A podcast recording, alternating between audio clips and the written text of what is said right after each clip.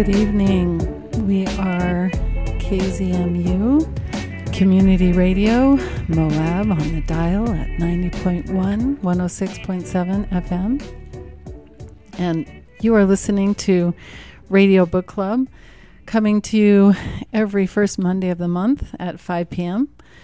And I'm one of your hosts, Sherry, coming in from Back of Beyond Books. And of course, I'm, I'm joined in studio uh, with Jesse. Hi, Jesse, from the library. Good evening, everyone. And Alyssa's with us. And that's going to be a more permanent hello. thing. Uh, hello, Alyssa from Back of Beyond Hybrid Grand County Public Library. so great. So, of course, every first Monday of the month, we from the library and the bookstore come together and talk books. We talk book reviews. We talk indie bestsellers. We also sometimes have spontaneous thoughts and laughs and and insights. but each time we're excited to be here. We I think it might be one of our favorite things to talk about books, wouldn't you say? Most definitely. Yeah, that's that's what we like to do. So when we come to the station, we do it more. We love it, and uh, excited to be here tonight. So usually, what we start with um, is uh, just a little bit of news from both the bookstore and from the library. Let's have Jesse give us a little rundown on what's going on over at the library. Well, um, first of all, last week we had a really exciting presentation. We did um, on Wednesday and Thursday evenings. Um, we had a, a presentation um, by Jason Ramsdale, who summited Mount Everest in May, and he came and shared his really, really fascinating story. It was a wildly interesting presentation, and I just wanted folks to know if you missed that and you wish you had seen it, you can go to YouTube um, and search for Grand County Public Library, and you will see his presentation there on YouTube. So I just wanted to mention that. Um, it's uh, definitely worth a look and a listen.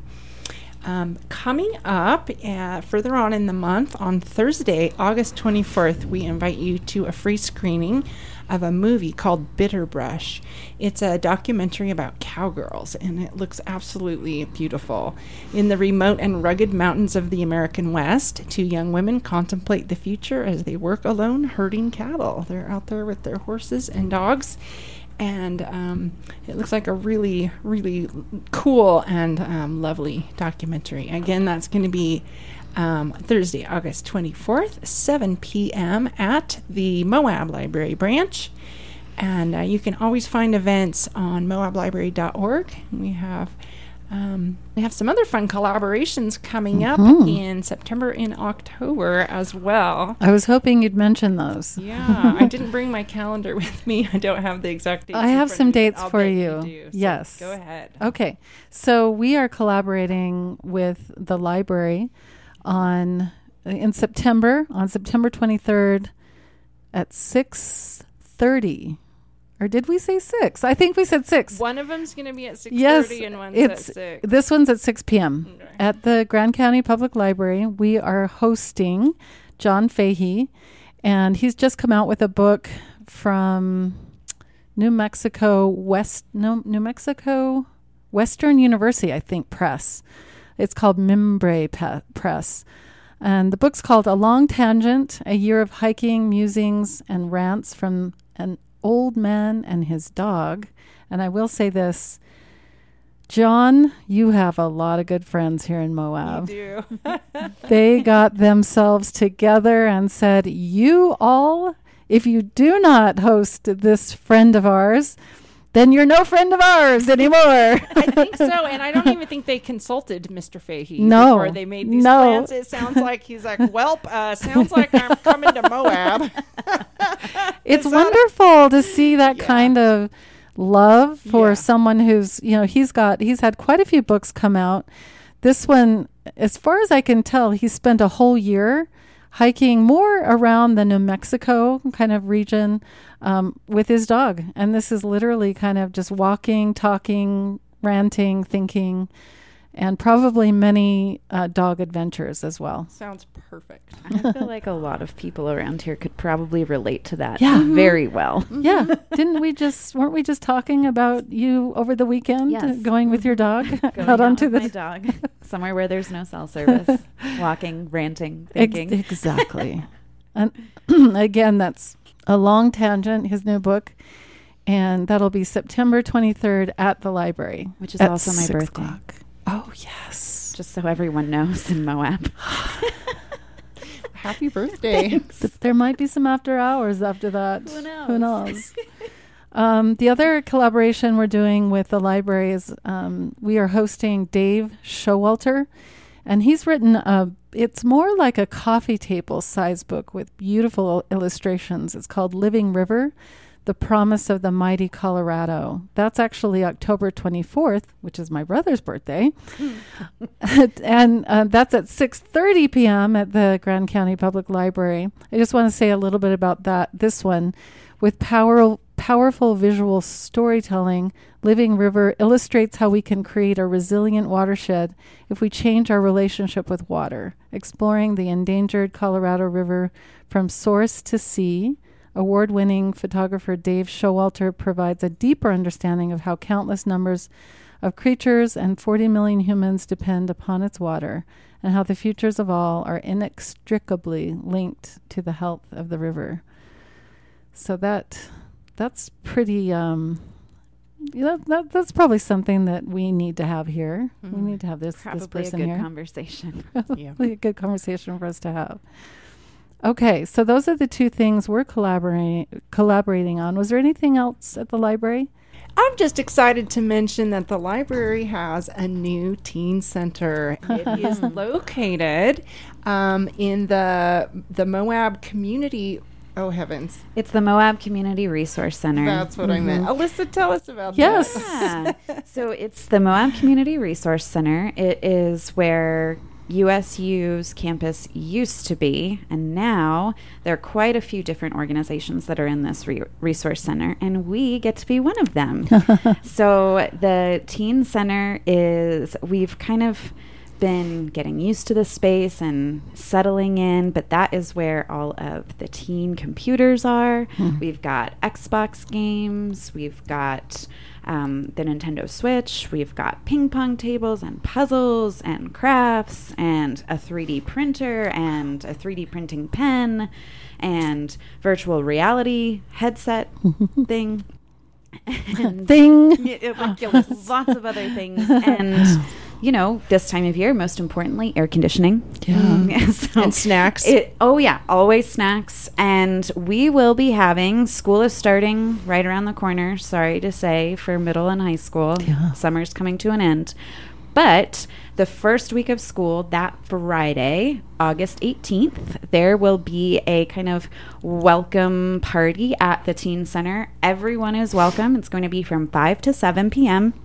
We will have pizza and snacks. Uh, families are welcome to come check it out to see where their teens could come and hang out throughout the school year and just see what we've got going on. It'll be Christina and me, and I can show you the 3D printer. you can get on Roblox. You can maybe learn how to crochet. Wow. What do you want to do? Just come, come, on hang over. out. Just come, Come hang hang out. out. It's it sounds like it's been a really welcoming and chill space for kids this summer. yes. And uh, I love the no shushing. You just can just hang out and be yourself with these really cool teen services librarians. Absolutely, and we love that too. And it it's no fun to shush anyone, so it's great to not have to do that. And we really want it to be a welcoming and safe space, mm-hmm. kind of like that concept of the third place that you can go. You spend Yeah. all of your time at home or at school, and this could be the third place where you know, just really whoever you want to be, you can just be that there. And we'll be there to make sure that no eyes get poked out. You're right. Basically. Basically. Where did that third place? I've heard that so many times over this last weekend. This Mm-hmm. idea of the third place. What's going on with that? What's the origination of that? I cannot remember Uh-huh. if I'm being really honest. Yeah. I don't know if like we have jointly listened to some podcast or something that has brought the idea back up. But I I know that it is this is not the first time I've heard it, but it's a the first time in a while I've thought about it. Yeah. And I do think it, it's it's in some book or some podcast or some speech, something like that. But it's the Yeah. concept that particularly in a largely capitalist society, everywhere you're going, they're trying to either get you to pay for something or to buy Mhm. into something or you're obligated in some way and in order to be a full human being, you need more spaces where no one is asking anything of you. You can Mm. just be yourself. And so the idea is that just having two places where you spend most of your time is not ever It's going not to be enough. healthy for anyone. Yeah. You need a third place where Yeah. work in some form or fashion is not expected of you. The responsibilities of your family, your home life is not necessarily expected of you in that moment. You can just Hmm. breathe in this third place. I love it. Teen Center colon the third, place, Love it. aka. yes. Okay, that's great. Uh, I guess my question, follow up question with that is simply what constitutes a, t- a teen? What are our uh, age? Great question. Yes. Middle and high schoolers okay. is the way that we're breaking it down. Okay. It's seventh through senior. Okay. Middle and high schoolers, come on by Perfect. for any and all of those things. Snacks What are the hours? abound. The normal Um, hours. so for the rest of the summer, which again is only like eight more days, sorry, is 12 to 8 p.m. Then when school starts, it just uh, alters a bit to go with the school schedule. So Monday through Thursday is 3 to 8 p.m. And then Friday, since you typically have early release on those days, it's 2 to 8. Two to 8 Mhm. Perfect. And just to throw out there, because it can be a little confusing the first time, after five o'clock, the rest of the building, since it's a business building basically, does close. Mm. So we have a doorbell at the Mm. door that rings, and then either Christina and I can let you in. That's for parents Oh, or teens. wow. Just- and that's just because we're back there from five to eight, and it's Mhm. kind of perfect because there's no shushing, but that way there's a level of safety as well. Love, Love it. it. hmm Thanks, Alyssa. Excellent. You're listening to KZMU Radio Book Club, coming to you every first Monday of the month at 5 p.m. So, um, do we have anything else we want to catch up on as far as the bookstore is concerned? We have those two events. We're just staying cool right now at the bookstore. Yeah. Swamp coolers are The working, my swamp, the swamp is cooling. and we're and August tends to be a little slower. We we tend to get a lot of uh, Europeans really because this is their holiday time, holiday season. Um, but not a lot of you know a lot of people are scared of the heat, so Yeah. we don't get as many folks coming in. And you do now have a slowly expanding foreign language section, yep. which I've really considered buying one of those books in a, in Yeah. another language, but book that I'm familiar with to see if I could teach myself either Spanish, Yeah. French, or German. Wow. That seems ambitious, but I have thought about it. Nice. Maybe one Spanish, one French, one German, and then just keep because rotating. If I'm gonna commit, I should just go all Go- in go and to all three. of the languages and teach myself. That's so the smart. Renaissance woman. um, well, you know, I was thinking before we get into some indie bestseller uh, picks, I was thinking about the seasonality of, of reading, and we've just we're kind of coming to the end of what we call summer summer reading, and we'll be going kind of into fall reading and then into winter reading. And does that show up in both of your? Do, do you tend to have books that you relegate kind of to winter reading or? or those that sort of show up in the summer. Does that? Let's start with you, Alyssa. yes. Okay. So I feel like summer reading for me, um, I tend to be a bit more adventurous in like the kind of kinds of books that I would like, or not like try, and maybe I'll Mhm. like them and maybe I won't. but in the summer, I'm just much more willing to try something that's outside of a genre that I typically know that I enjoy. Um, and then in the winter, maybe fall into winter. I may not read the entirety of a series, but there are two or three series that every fall and winter I come back to. And I I'm assuming part of that is because I started and stayed in school for so much of my life. Mm, so it's dictated by that. Yeah. Right. And it, it just it changes you know like the rhythm of your whole life. Fall Mm-hmm. semester starts and then goes into winter and maybe I want to still be able to read something that's not a textbook, but it probably needs to be something I don't need to be hyper focused on. So the Dark Tower series by Mhm, Stephen, Stephen King, King. I'll revisit that or Harry Potter. Just choose one of those books and plop it out because I know the whole story so well that I can just kind of start in the middle somewhere, depending on which one I want to read. And that way, it can take as long, it can be ambling, and then I can continue reading the mm. textbooks. But I haven't had to do that in a few years. Mm. So- because the textbooks haven't been there. Right. They haven't provided that tension to mm-hmm. sort of like jump into something Exact- more full yeah. of fantasy or mm-hmm. escape. yeah.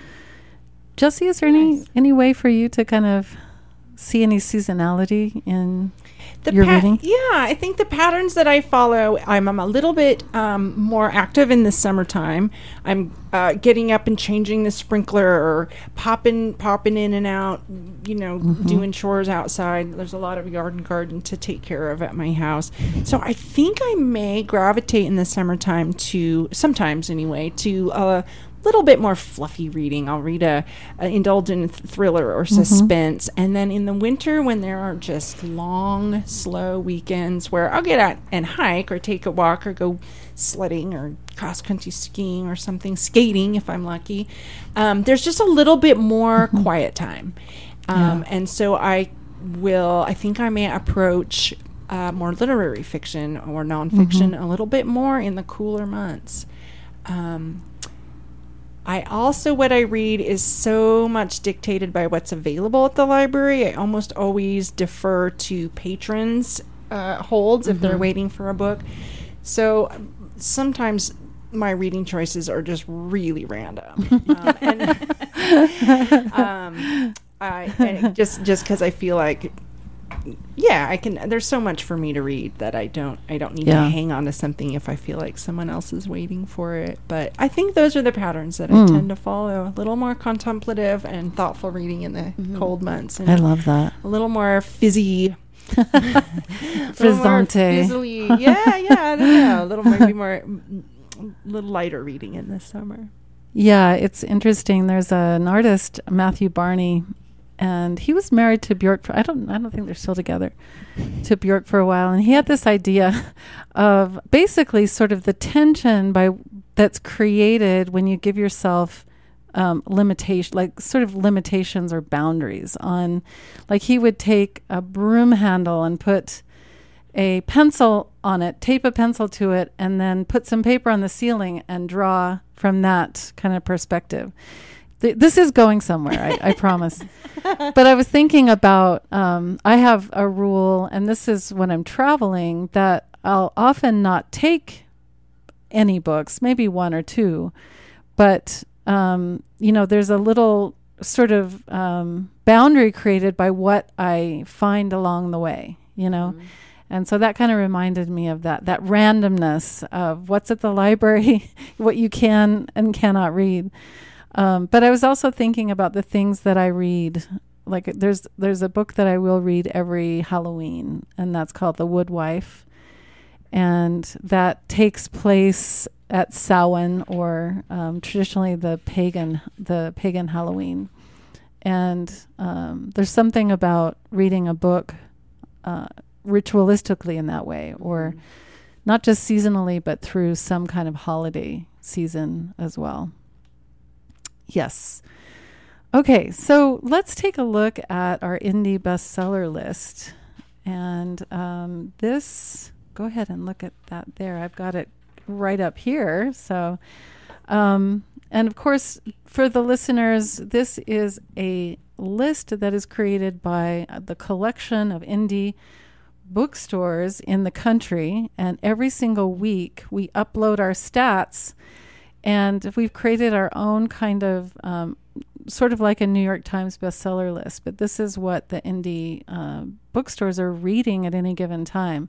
There's plenty of things that stay on that list just like they do on the New York Times bestseller list for months and months and months and months, including um, Braiding Sweetgrass, um, All About Love by Bell Hooks, um, Braiding Sweetgrass by uh, Kimmer, Robin Wall, Robin Kimmer, Wall. yep. But then, you know, things pop in and pop out. And so anything that has popped in your minds, Jesse? Anything you want to mention on our lists um, this week? Sure. At the very top of the list is The Fourth Wing by Rebecca Yarros. I have not read this fantasy genre book, um, but it has, it debuted somewhere on the top 15 or so, Mhm. and it has steadily climbed up, and now it's number, Number one. one. on the fiction side for hardcover. Um, and I have heard from nearly every library patron who's returning this book. They hand it to me and then they don't let go while they tell me how fabulous the book is. And I'm, you know, happy to, I love hearing what people think about books good, bad, ugly, indifferent, whatever. But it's kind of hilarious that people that are returning this book are pretty enthusiastic about it. So um, that's something that's on my list. Um, I read. recently read too that that's going to be part of a five series a five book series. Oh, great. Yeah, I don't remember where I read that, but I recently saw that. So people who loved it that much should be very excited. That's They'll have pretty more to cool. They Yeah. get to wait. Yeah. Yeah. and then a little bit later, I'll talk about a book that debuted on the list further down, but Peter Heller um, is an author I'm always excited to take a look at. And I did read The Last Ranger recently, and I will tell you Mm. more Oh, about good. that later. Yeah. That is to come. Uh, let's see, going down to the hardcover nonfiction number one right now is David Grann's The Wager. And um, then the the second one, which has been really there for a while, is um, the uh, Creative Act. Actually, I just lost my internet. and that's by Rubin. It's a Rubin. Rick, yes, Rick, yeah, Rubin, Rick Rubin. Yes, Famous, famous music producer. yes, and um, and then the one that I, I don't think we talked. Did we talk about Page Boy last time? We did a little bit, but yeah, because we um, were as we were ready to read it, Yes. and then Alyssa and I have both read it Mhm. since. Mhm. And so, Alyssa, any thoughts um, on Elliot Page's Page Boy? I r- realized, particularly after reading Page Boy and You Could Make This Place Beautiful by Mhm. Maggie Smith, that I love the style of memoir where it's not a linear story. Mm-hmm. I love when it is different flashbacks and it coalesces eventually at the end into like a cohesive whole, but it definitely takes a lot of poetic license. And both Page Boy and You Could Make This Place Beautiful are exactly like that. And a lot of people don't like that at all, apparently. I did I read a lot of reviews and that was often Mm-hmm. the criticism, I guess, for both of those books. But particular to Page Boy, it I felt like it really told and portrayed the story of processing transition as it is happening Mm-hmm. and processing experiences with not quite as much distance as say what will Elliot Page think of their life in Ten years. 10 years, Yeah. in 20 years, and what will that memoir be? And I think that there is definitely a place for both types of memoirs because everyone has that experience of my life is changing in this huge way and I have no idea like it means so many beautiful things that I know for sure and I'm happy about and there's so many other things that I just haven't had the chance to process yet but it doesn't change the intensity Mm. or the validity of the experience so I I felt like I was just in the middle of these really intense and kind of scary fishbowl moments that Elliot has experienced throughout their life in the public eye, and I, I thought that he did a great job. Yeah. And to have your debut book, whether it be fiction, nonfiction, memoir, and I think what they're calling this type of memoirs is they're kind of calling it a lyrical memoir. Mm-hmm. They give that little lyrical piece as a way to swoop in uh, the nonlinear and the poetic. Mm-hmm. And to be able to land in that kind of beautiful, um, I would say, genre really so well. Mm-hmm. The first time you've ever put out a book, it's kind of extraordinary Yeah. that that was in him. And um, also, I, I loved how you said to be in the public eye and to write something that was sort of right, right there, Mhm. right under this, literally at the skin, and not wait too long. Yeah. And I, I think that some of that critique was like, well, I just want a linear transition story Mhm. because you know um, we're hungry for those stories too. Uh, but here we get this, yeah, just this um, m- this memory. It's it's it's so much memory Right. of of one person's experience inside their body and trying to understand how to come to terms with that. hmm And I think Beautiful. a lot of the other criticism that I read too was Elliot was really honest about their about his personal experience and how he felt and it it wasn't always neat and messy or quote unquote inspirational. And some of the criticism was like "Yeah, you have this platform Yeah. you need to like say clearly how much better everything is after transition and i think that elliot does say that but life is not cookie cutter life is not Yeah. linear life is never ever generic and i think i- it's something to consider when we're expecting people to be a lighthouse for all of us Mm-hmm. A- and i'm not sure how fair that is Wow. for anyone. And I, I found those criticisms a little interesting. Yeah. There's um, an author, and I was hoping to, I might just talk about this right now because it's a good segue. There's an author that Elliot quoted quite often, and which was beautiful. In some ways, he is a maverick uh, going out ahead, going through transition in the public eye. Very much in the public eye to the point where if you watch the third season of the umbrella academy his um, transition takes place in one of those episodes in the sense that um, you know well it doesn't take place in one episode. But That it's sounds- portrayed. but it's portrayed. Vanya to yeah Victor. exactly. Mhm. vanya to victor.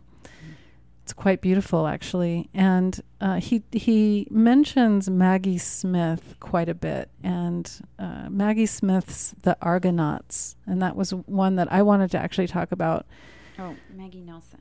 or yeah, Yeah, my Maggie goodness Smith's i got ma- yeah. I know. Okay we have maggie nelson which is the argonauts and we have maggie smith which is you could make this place beautiful. You could make this ma- place beautiful.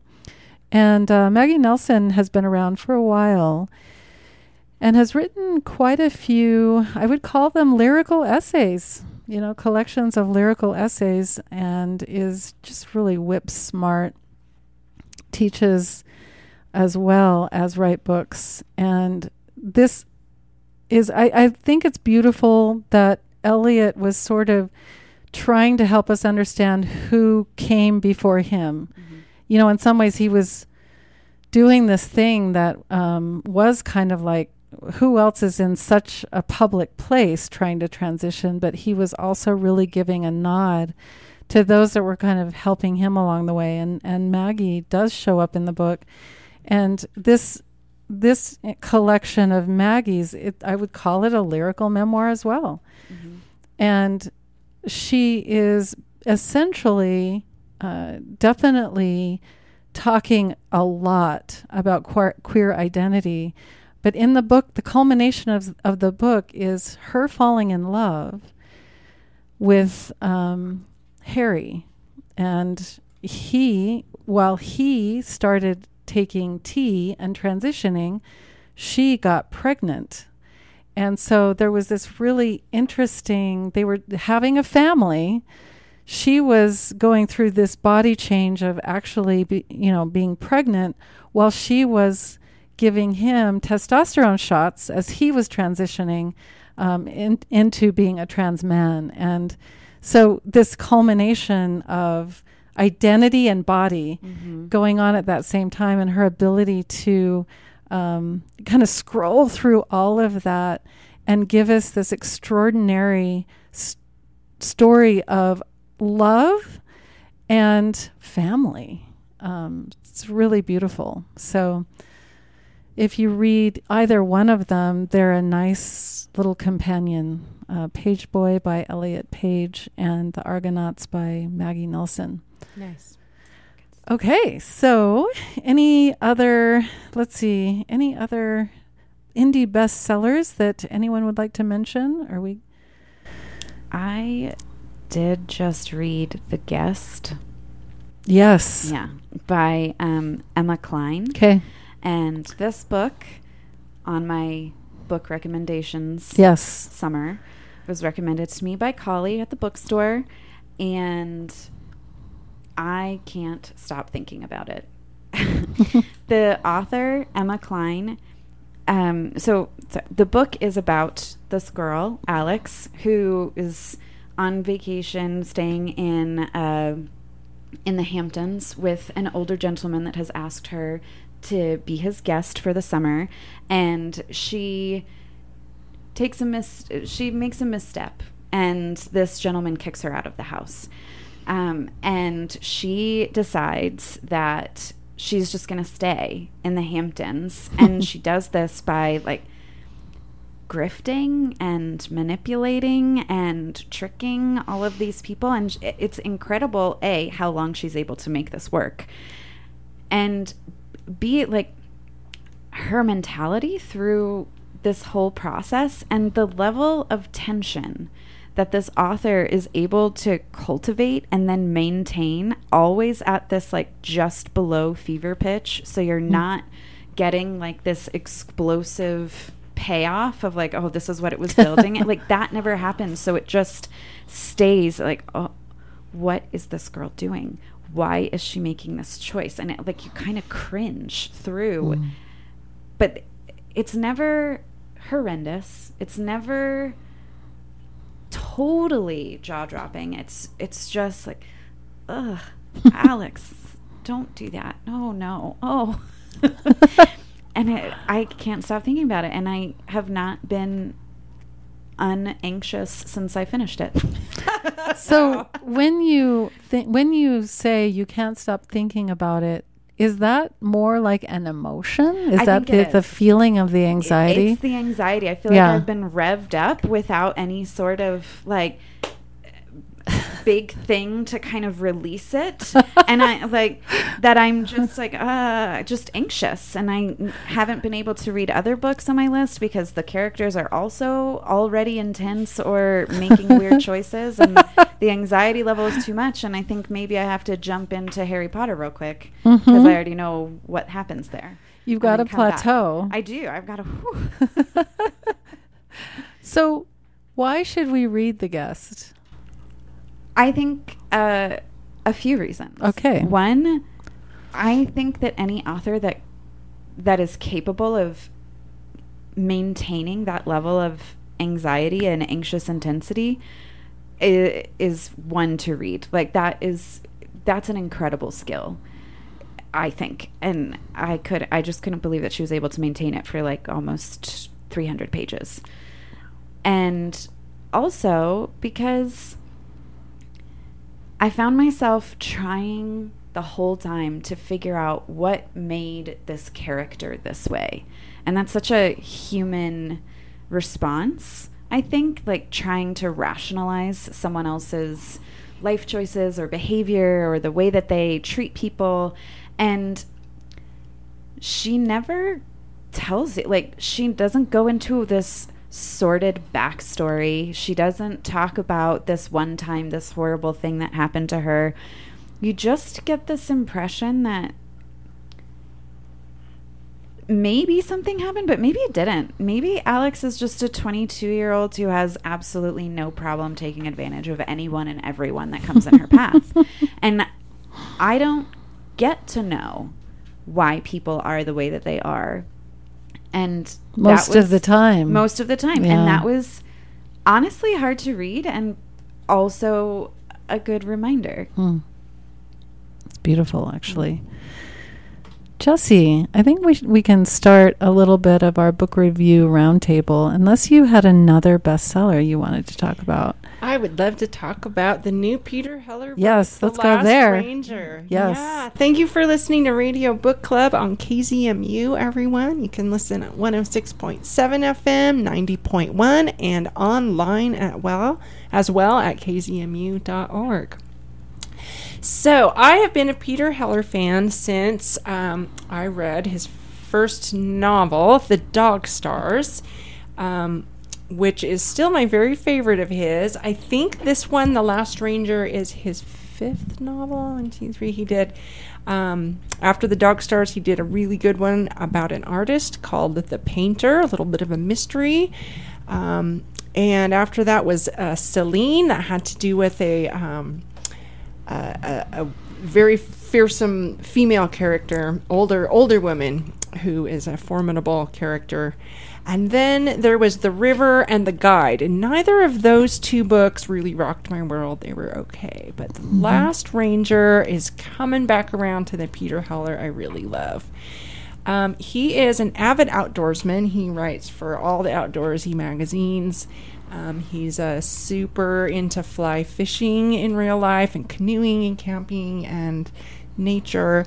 Um, anyway, and he writes about the natural world so beautifully, and it's one of my favorite things about him. So, in The Last Ranger, our character is named Ren Hopper, and he's a law enforcement officer in the National Park of Yellowstone.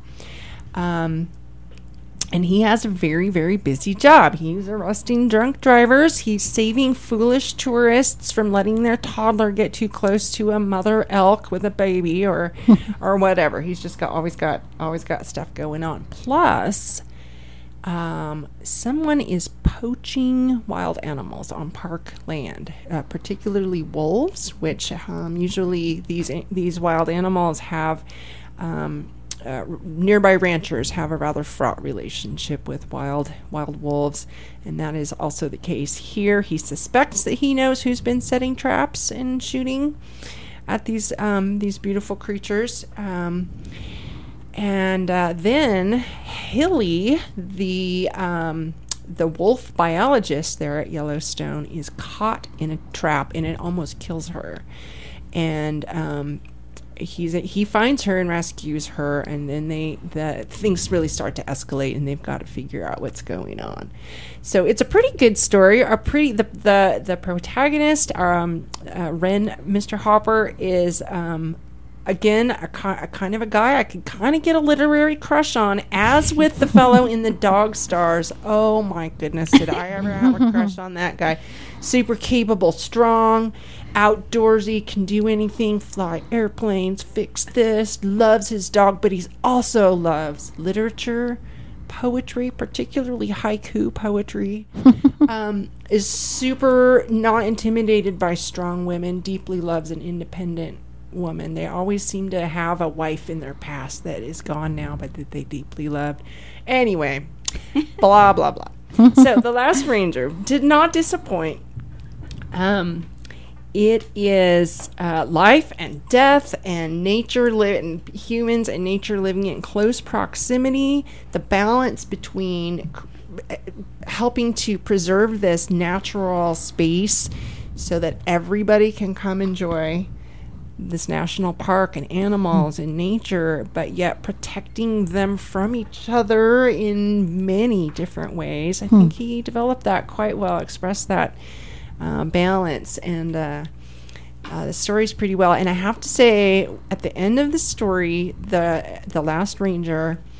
Um, the resolution was actually quite satisfactory. I was getting worried toward the end, like how is he going to resolve this in a way that's not going to just be really disappointing in some way. No, he did a pretty good job. I, I'm not everyone may agree with me, but I thought that that tied up. Um, emotionally mature protagonists. They've got some depth into poetry and literature. What more could, What you, more could you ask for in a friend? Out Haiku. strong, ca- capable, outdoorsy. Pretty great. Um, anyway, I think he does. One of my favorite things about this book was his description of the environment of nature. I am sitting on the porch in a cabin on a mountainside. I can smell the aspen trees. I can hear the music of their leaves rustling in the wind. I can smell the sun warming the grass and the bark. I just, he describes everything so well. I don't even realize I'm reading. I'm just absorbing. All five senses are hmm. engaged when I was reading this book. I noticed that in several, hmm. several places that I just, I could, re- I really felt that I was there. I've never visited Yellowstone, um, but I have been in environments similar, and I could really feel it, and I really appreciate that about a good outdoor writer. So Mm. highly recommend it. Last Ranger by Peter Heller. Um, probably my second favorite now after Peter Heller's The Dog The Dog Stars. Thank you for listening. Yellowstone's in my history. That was somewhere that it's funny. We just had this epic reunion, family reunion up on our family farm. 120 people came. This is just from my grandma and grandpa's legacy. Very, very Mormon heritage. And Yellowstone was brought up the entire time because that's where my grandfather took his kids. And so we had all of these wonderful um, pictures in the like the 50s, 60s of them headed up to Yellowstone in these really great vehicles and and this kind of mythology that's come from from going to Yellowstone that many times and the the family mythology really. There was this one story of, of a bear that kept coming around and they decided to do what they called a wonder bread and pepper snack and they rolled it over to the bear and that's the last they saw of the bear. But these are like the stories that keep kind of folding through our family. It's interesting i was as you were talking about the five senses being um, you know sort of like engaged i it's not often that i get into the natural history section and and decide okay, what what do what do I feel like I need? Where do I feel like I need to go? In a way, what landscape do I feel like I need to sit in and read about? And so I decided to go to the bottom of the ocean. Good job. and with Susan Casey's The Underworld Jour- Journeys to the Depths of the Ocean. She's a science journalist, and the first half of this book is about the history of how we've tried to get there to the bottom of the ocean and all the maps and the explorers and what they thought was down there and how we you know at first just tried to kind of troll down there with these long ropes you know with and trying to kind of bring things up to the second half of the book where she got the opportunity to go down in, in a very safe submersible. And it and her experience not only telling us about some of the wild bioluminescent creatures that are down there but also the this experience of a color that's down there at the bottom you think you know how how can there be a color? And she calls it this blue that you can't describe very well but it's all encompassing this and and it's it's black but it's blue. And she she calls it this kind of interesting blue color that that sort of it's just sur- it's it fills your senses. And so i think I don't know. You know, there's just this this sense of wanting to uh, go down, go down there with somebody, and she does such a good job. I think one of the most extraordinary creatures that she saw down there is called the barrel eye, and it literally has these tubular eyes that are sealed inside a transparent head. And it's just incredible. I mean, you you're able to see these pictures and kind of the evolutionary like the the outside eyes have sort of you could say kind of dried up. And here are these inside eyes. And you know that's one among many things. Of course all the jellies the jellyfish down there and the um, like the worms and the and then these heat vents that they ha- they were seeing. And so if you have a, a, a feeling of wanting to go down there with someone she's the perfect tour like tour guide. Because her her prose are very clear but she's also not afraid to express this kind of awe um, when you finally are able to get down to 32,000 feet in the Mariana Trench. And so I was able to read this at night, and it really did feel like um, at that point she started to go, you know, sink in a submersible. It felt like I was just headed down there with her. And so I would So- highly recommend. Now Yeah. that you've read that, do Yeah. you want to go scuba diving? That's really interesting. I have kind of a panic that happens when I'm even just going deep in water Yeah. at all. Uh huh. And so I feel like there's another person in another life that is me Okay. that is doing that already Absolutely. or has done it already. For sure. In the multiverse. There are so many yes, in the multiverse. There are other worlds than these. Absolutely.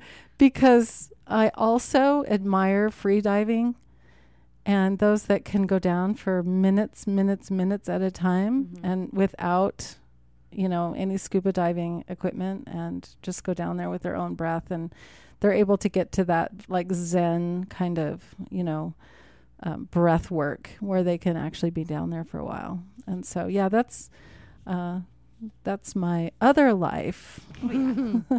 Absolutely. Would either one of you want to get into a submersible and go down? Is that I grew up in Florida right? and I refuse. yes. Okay. Absolutely not. there is I don't want to learn how to scuba dive. yes. I have a hard time with the idea of with a snorkel and not going underwater. Just that. like float on top and Yeah. fine, I can do that. But the the people that have figured out, which apparently it's fine and easy. I don't believe it. Where you can mm. take the snorkel down to and just Right. blow air out so you're not swallowing the ocean. I don't think that's true. I think you die immediately.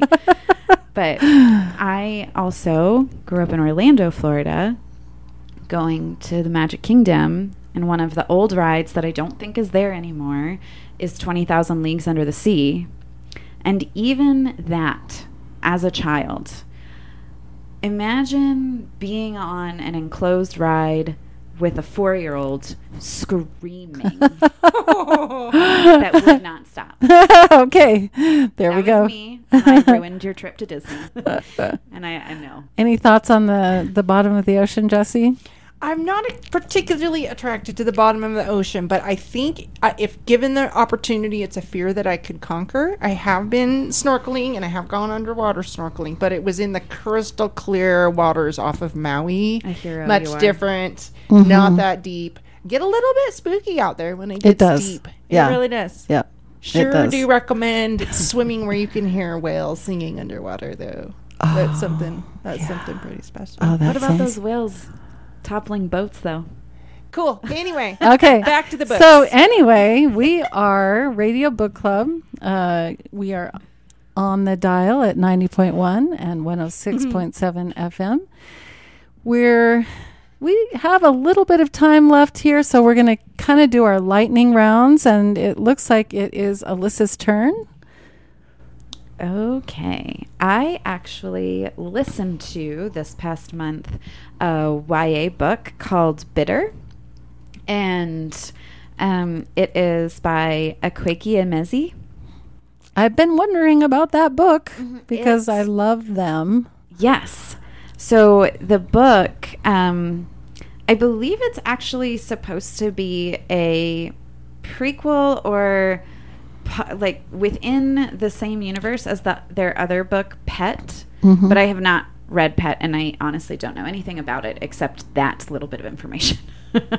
but Bitter um, is about this girl who was in foster care and she gets accepted into this art school and this art school in this fictional town which seems very loosely based off of New Orleans in Louisiana. Um, the this school accepts only foster and adoptive children and it's a boarding school and it's an art school.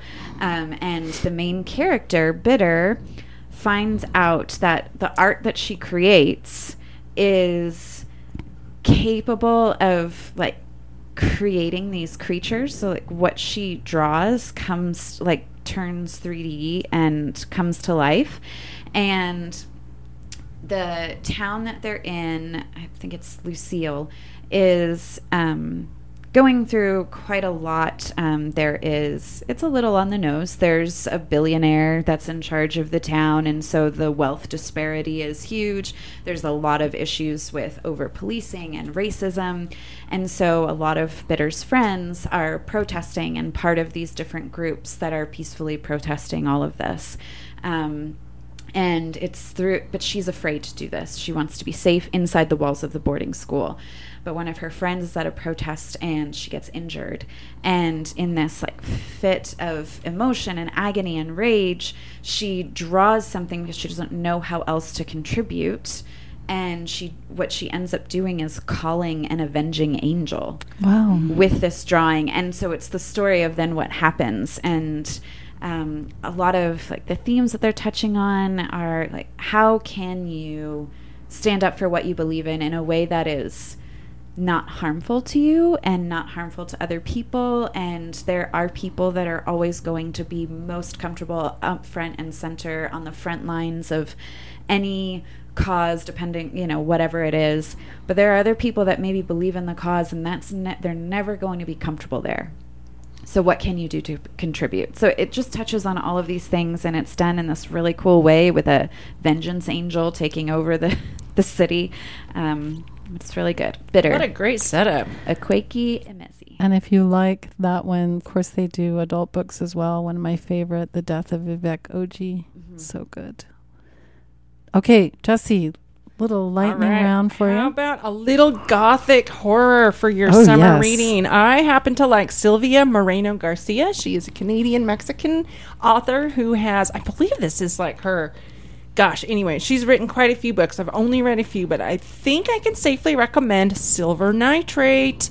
It refers to a really old, uh, uh, a really old format from for making movies. A really beautiful black and white format, very unstable, as we later find out. Anyway, this young woman's a sound editor. She and her friend, an actor, meet this old horror movie director who talks about this doomed film project and from the 50s uh, that everyone involved had horrible luck after trying to make this movie. There's a Nazi occultist who was weaving a spell into the film that was completed. Um, everyone knows silver is uh, highly important in magical.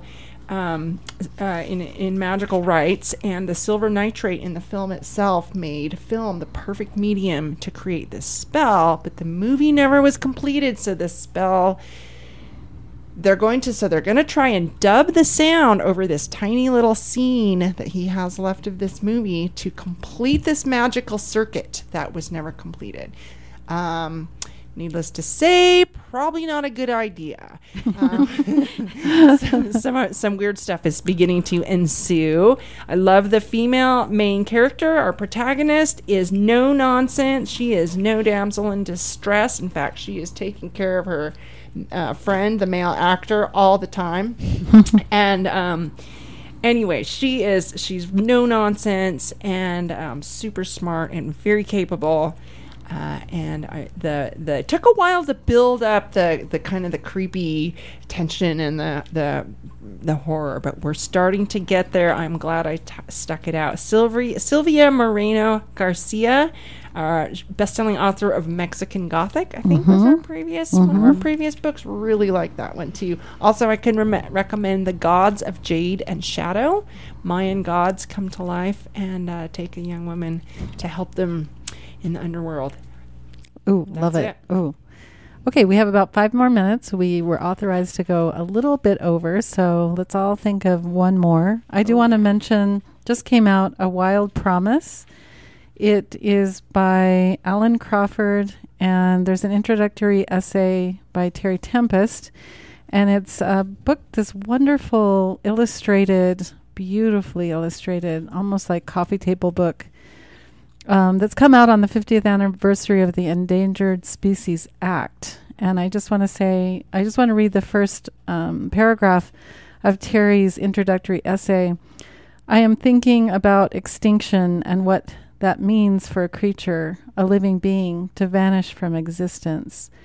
Say their names great auk, passenger pigeon, Carolina parakeet, Steller's sea cow, Caribbean monk seal, Great Plains wolf, Puerto Rican long-nosed bat, Maryland darter, Utah lake sculpin, Labrador duck, heath hen, Bachman's warbler, Xerces blue butterfly, Wyoming toad, and Panamanian golden frog, all extinct beginning in the 1800s to present. And that's the, there's a beautiful, beautiful essay. She continues for three or four pages. And then you get there, they kind of like a little taxonomy list of, of each one and these just wonderful pictures of them as well. So that is A Wild Promise by Alan Crawford. Alyssa? Wow. Okay. Um, I read, surprisingly, for the first time, uh, the book The Magicians by Lev Grossman. And this is the first in a trilogy. This was recommended to me, another one of those ones like, I don't know, 10 years ago at this point when it came out, or a few years after it came out. And it has always been kind of sold to me as a Harry Potter or Chronicle of Narnia, Chronicles of Narnia for adults. And I, I get it. I, I get that uh, moniker for this series. Um, but I also think that the the author Lev Grossman, it it feels like they kind of rel- he relies on that a, like a lot. But he's trying to um, kind of go against the tropes of these fantasy quests and these novels and these series. But he's like he's like telling you he's doing it. It's not just that these kids go off to a college for magic and learn and they are they're put into different houses which is also very similar to Harry Potter. But he also points out but but you know the there isn't like some big culmination. It's just kids in college. And yeah they're learning magic and it, they should really enjoy it and it should be pretty cool but they're still just entitled 20 somethings who are drinking and doing a lot of drugs and experimenting and hmm. and it it was enjoyable and it, it felt a little forced and i haven't decided if i'm going to read the second one yet or Hmm. not I love hearing an honest book review. Me Oh, too. yeah. Thank you. i'm We need those. feel Yeah. like i couldn't hold back even if i tried Yep. Nice. We need those. Okay, Jesse, quick one. Sure. I read uh, Yellowface by R.F. Kuang. Oh, she, this is her fifth novel and her first foray out of the fantasy genre. It deals with cancel culture, cultural appropriation, and a harrowing critique of the publishing industry. This book was a page turner. this young woman's, um, she's had a failed novel. She's a really good writer, but has had bad luck, and her novel didn't do good. She's white. Her best best friend is a Chinese wildly successful literary author. Uh, freak accident. Her best friend dies. In the frenzy, uh, the the chaos ensuing, she steals her friend's manuscript that nobody knows that is there, and she uh, works on this manuscript and turns it into her own book and experiences a lot of success herself. However, that's just the setup. And um, we put an extremely uh, sharp lens on um, how much is it okay for someone to write about another culture, uh, no matter how much research you do. Is that okay? Is that um, did her anyway? Uh, there's a lot there, a lot to unpack, and uh, R.F. Kuang is a very capable writer. Um, definitely the pa- the pacing was was good. It it didn't it didn't drag. Um, and uh, no real answers. No real answers at the end but definitely a good conversation to have in your head as you're reading along. And i sure felt sure felt all the emotions reading this book. It was well done. I've been wondering about that one. yellow face by r.f Kuang. Excellent. Well, we've kind of come to a, a close here of our radio book club. I do want to just say if you're looking for an audio book that is kind of timely, I would uh, recommend Rememberings by Sinead O'Connor. As we know, sh- she passed just this last month, and she reads it and just this beautiful Irish kind of Dublin accent and a lot of it is about the making of her first album while she's pregnant. And so it's if you want to just kind of settle in a little bit and listen to the story of her life uh, as a kind of remembrance, um, it's called Rememberings by Sinead O'Connor. All right, we've done it, my friends. We have done it. Uh, Jesse, where can we find this wonderful list at the on the library's website? Uh, moablibrary.org. If you go to library services and then look for the tab Find a Good Book, uh, Radio Book Club lists of anything we've discussed since the beginning of this Time. show should be available there. Okay, cool.